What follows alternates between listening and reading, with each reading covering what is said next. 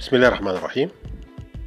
نأتي الآن للحديث عن تحليل المشكلات. تعرفنا على أساليب وطرق معالجة هذه المشكلات وقلنا أن معالجة هذه المشكلات تعتبر واحدة من أهم أسباب تجاوز العقبات والعوائق التي تقف لنا في الطريق.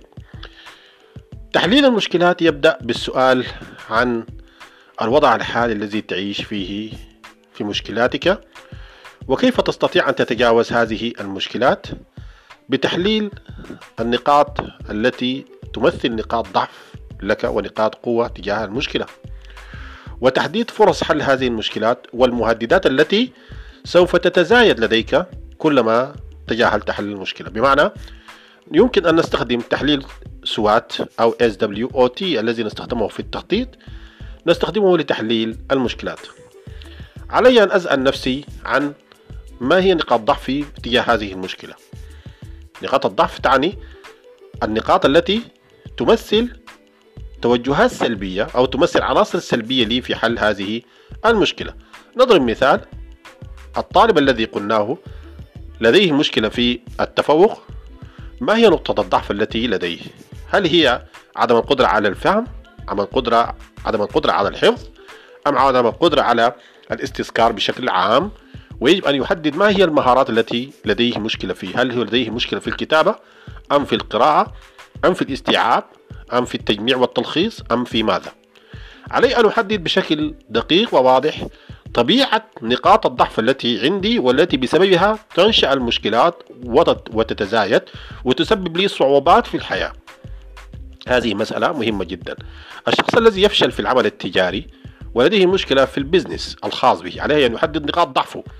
هل عدم التفرق لهذا العمل أم ضعف رأس المال؟ أم عدم وجود فكرة محددة لديه؟ أم ضعف العاملين معه في المشروع؟ عليه أن يحدد ما هي النقاط التي تسبب له المشكلات بشكل مستمر داخل هذا المشروع والتي بسببها سوف ينهار المشروع. كذلك عليه أن يدرس نقاط القوة. ما نقاط القوة التي لديه في مواجهة المشكلات؟ إذا كان لديه مشكلات في حياتي الشخصية أو المهنية علي أن أحدد ما نقاط القوة. هل ثقتي في النفس تعتبر من عوامل القوة؟ هل هدوئي يعتبر من نقاط القوة؟ هل توفر الموارد سواء كان الوقت أو المال يعتبر من نقاط القوة؟ هل ثقة الأشخاص الآخرين بي يعتبر من نقاط القوة؟ علي أن أحدد هذه النقاط بشكل واضح وأكتبها لأنها سوف تساعدني جدا في حل المشكلات وتجاوز الصعاب ثم علي من علي أن أحدد الفرص التي لدي لحل المشكلات هل لدي أصدقاء من الممكن أن يساعدونني في حل هذه المشكلة؟ هل يمكن آه، أن تكون هناك آه، فرصة مثلا لتحويل آه، البيئة أو السكن أو المكان لحل هذه المشكلة؟ هل من الممكن أن أسافر إلى مكان آخر وأغير الأجواء وهذا يساعدني في حل المشكلة. هل من الممكن أن أستشير مستشارا أو خبيرا في حل المشكلات. هذا سوف يساعدنا جدا في تعرف التعرف على الفرص التي تساعدنا في حل المشكلات. كذلك علينا أن نتعرف على المهددات. ما هي المهددات التي تمنعنا من حل المشكلات؟ هل هي مشكلات هل هذه المهددات مهددات مادية مالية؟ هل هي مهددات معنوية فقدان الثقة بالنفس أو ضعف الثقة بالنفس؟ عدم وجود شركاء أو أصدقاء في الحياة؟ هل هو يعتبر آه، كذلك مهدد في الخارج؟ علينا أن نحلل كل هذه الأسباب.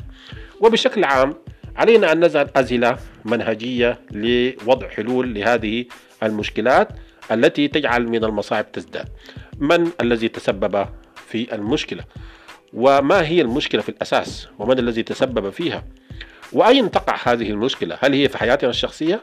هل هي في الداخل أم في الخارج؟ هل هي داخل نفسك أم هي في الخارج؟ متى حدثت هذه المشكلة؟ ربما كانت مشكلة جديدة. هل هي مشكلة جديدة عارضة أم مشكلة تتكرر بشكل دائم؟ ومتى تتكرر؟ هل تتكرر في هذا الوقت من السنة أم تتكرر في أوقات متباعدة؟ كم مرة حدثت هذه المشكلة؟ كيف حدثت هذه المشكلة؟ ولماذا تحدث هذه المشكلة لمعرفة الأسباب؟ لو سألت نفسك هذه الأسئلة المنهجية السبعة التي قلناها فسوف تجد إجابات. هذه الإجابات تعتبر تحليل للمشكلة. هذه تسمى أو يسمى هذا تحليل للمشكلة. عليك أن تحلل هذه المشكلات. نأتي الآن لتحليل هذه المشكلات على المستوى النوعي. وقلنا أن المشكلات نوعان. هما مشكلات شخصية ومشكلات مهنية.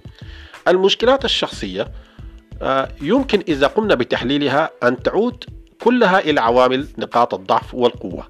بمعنى أن المشكلات التي تكون لدينا في تعاملنا مع الآخرين أسبابها الأساسية أسبابها الأساسية هي نقاط الضعف ونقاط القوة. بمعنى إما أننا لم نستغل نقاط القوة لم نستغلها بالشكل الصحيح لنتجاوز هذه المشكلات الشخصية في حياتنا في التعامل مع الآخرين أو أننا لم نتخلص أو نحل نقاط الضعف لكي نحسن من مستوى أدائنا الشخصي. وهذا لا يعني أن الفرص والمهددات لا تسبب مشكلات في الحياة الشخصية. تسبب.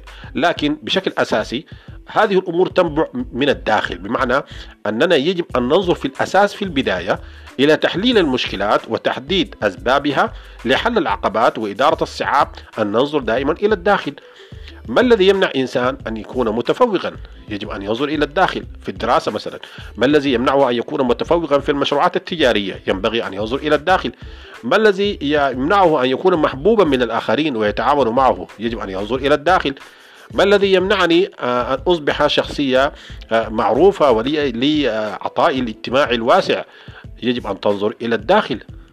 تنظر إلى نقاط الضعف إلى نقاط القوة التي لم تستغل. كيف تستطيع أن توظف هذه النقاط للنجاح؟ هذا هو التحليل الصحيح الذي ينبغي أن تنطلق منه لتحليل هذه الأمور في الحياة الشخصية.